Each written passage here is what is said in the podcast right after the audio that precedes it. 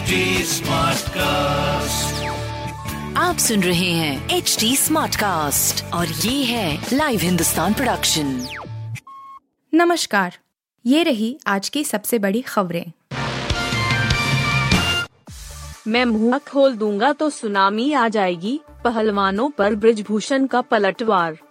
महिला पहलवानों के यौन शोषण के आरोपों से घिरे भारतीय कुश्ती महासंघ डब्ल्यूएफआई के अध्यक्ष ब्रिजभूषण सिंह ने पद से इस्तीफा देने से इनकार के बाद आरोप लगा रहे पहलवानों पर पलटवार किया है। विनेश फोगाट द्वारा के बयान की अगर वह मुँह खोलेंगी तो भूचाल आ जाएगा, के बारे में पूछे जाने पर सांसद ने कहा कि अगर मैं मुँह खोल दूँगा तो सुनामी आ जाएगी। उन्होंने यह भी कहा कि मैं यहाँ किसी की दया से नहीं बल्कि जनता द्वारा चुने जाने के बाद बैठा हूँ। टीचरों को फिनलैंड भेजने के लिए केजरीवाल बेताब ऐसा क्या है वहाँ खास? दिल्ली सरकार और एलजी के रिश्तों में दिनों दिन दरार बढ़ती जा रही है। दिल्ली के मुख्यमंत्री अरविंद केजरीवाल ने उपराज्यपाल वी के सक्सेना पर एक बार फिर काम में बाधा डालने का आरोप लगाया है। एलजी और केजरीवाल में इस बार टीचर ट्रेनिंग को लेकर खींचतान देखने को मिल रही है। दरअसल, केजरीवाल सरकारी टीचरों को ट्रेनिंग के लिए फिनलैंड भेजना चाहते हैं। केजरीवाल का आरोप है कि एलजी जानबूझकर इस फ़ाइल को मंजूरी नहीं दे रहे हैं।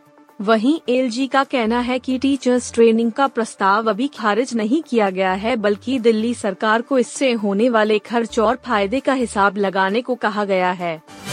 प्रेस कॉन्फ्रेंस करने जा रहे ब्रिजभूषण ठाकुर बोले, मीडिया के पास न जाएँ। महिला पहलवानों के यौन शोषण के आरोपों का सामना कर रहे भारतीय कुश्ती महासंघ। डब्ल्यूएफआई के प्रमुख व भाजपा सांसद ब्रिजभूषण शरण सिंह ने प्रेस कॉन्फ्रेंस बुलाई है। उन्होंने यह प्रेस कॉन्फ्रेंस ऐसे समय में बुलाई है जब खेल मंत्री अनुराग ठाकुर ने उन्हें मीडिया के पास न जाने की सलाह दी है।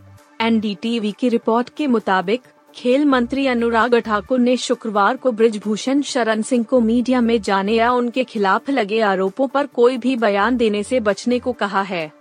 उन्होंने कहा कि मीडिया में अपने ऊपर लगे आरोपों पर बयान देने से यह मामला और भी पेचीदा हो जाएगा। दिल्ली समेत इन राज्य के लोग हो जाएँ अलर्ट। ठंड के बीच होगी बारिश। राष्ट्रीय राजधानी दिल्ली समेत उत्तर भारत के राज्यों में भीषण ठंड से राहत मिल गई है। हालाँकि ठीक ठाक ठंड अब भी जारी है। मौसम विभाग ने बताया है कि अगले पाँच दिनों तक उत्तर भारत में शीतलहर का प्रकोप नहीं रहेगा। इसके अलावा, दिल्ली यूपी समेत कई राज्यों में बारिश की चेतावनी जारी की गई है। मौसम विभाग के अनुसार, जम्मू कश्मीर, लद्दाख, हिमाचल प्रदेश में 23-24 जनवरी को भारी बारिश होगी। इसके अलावा, उत्तराखंड, पंजाब, हरियाणा और चंडीगढ़ में 24 जनवरी को भारी बारिश का अलर्ट है। बीजेपी के करीब जा रहे पायलट, रैलियों के दौरान नरम तेवर से मिल रहे संकेत। राजस्थान के मुख्यमंत्री अशोक गहलोत के साथ जारी वर्चस्व की लड़ाई के बीच कांग्रेस नेता सचिन पायलट अपने वफादार मंत्रियों और विधायकों के साथ रैलियाँ करना शुरू कर दिया है। उनके इस कदम ने राजस्थानी के सियासी गलियारों की सरगर्मी बढ़ा दी है। उनके इस कदम को अगले विधानसभा चुनाव से पहले खुद को मुख्यमंत्री पद का मज़बूत दावेदार बनाने की दिशा में एक कोशिश की तरह देखा जा रहा है। हालाँकि, उनके तेवर कई सवाल खड़े कर रहे हैं।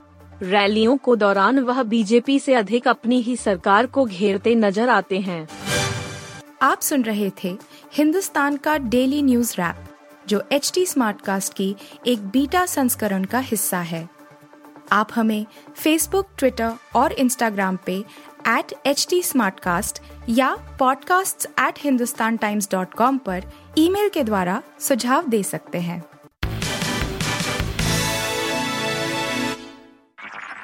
आप सुन रहे हैं एच डी स्मार्ट कास्ट और ये था live Hindustan production smart Smartcast.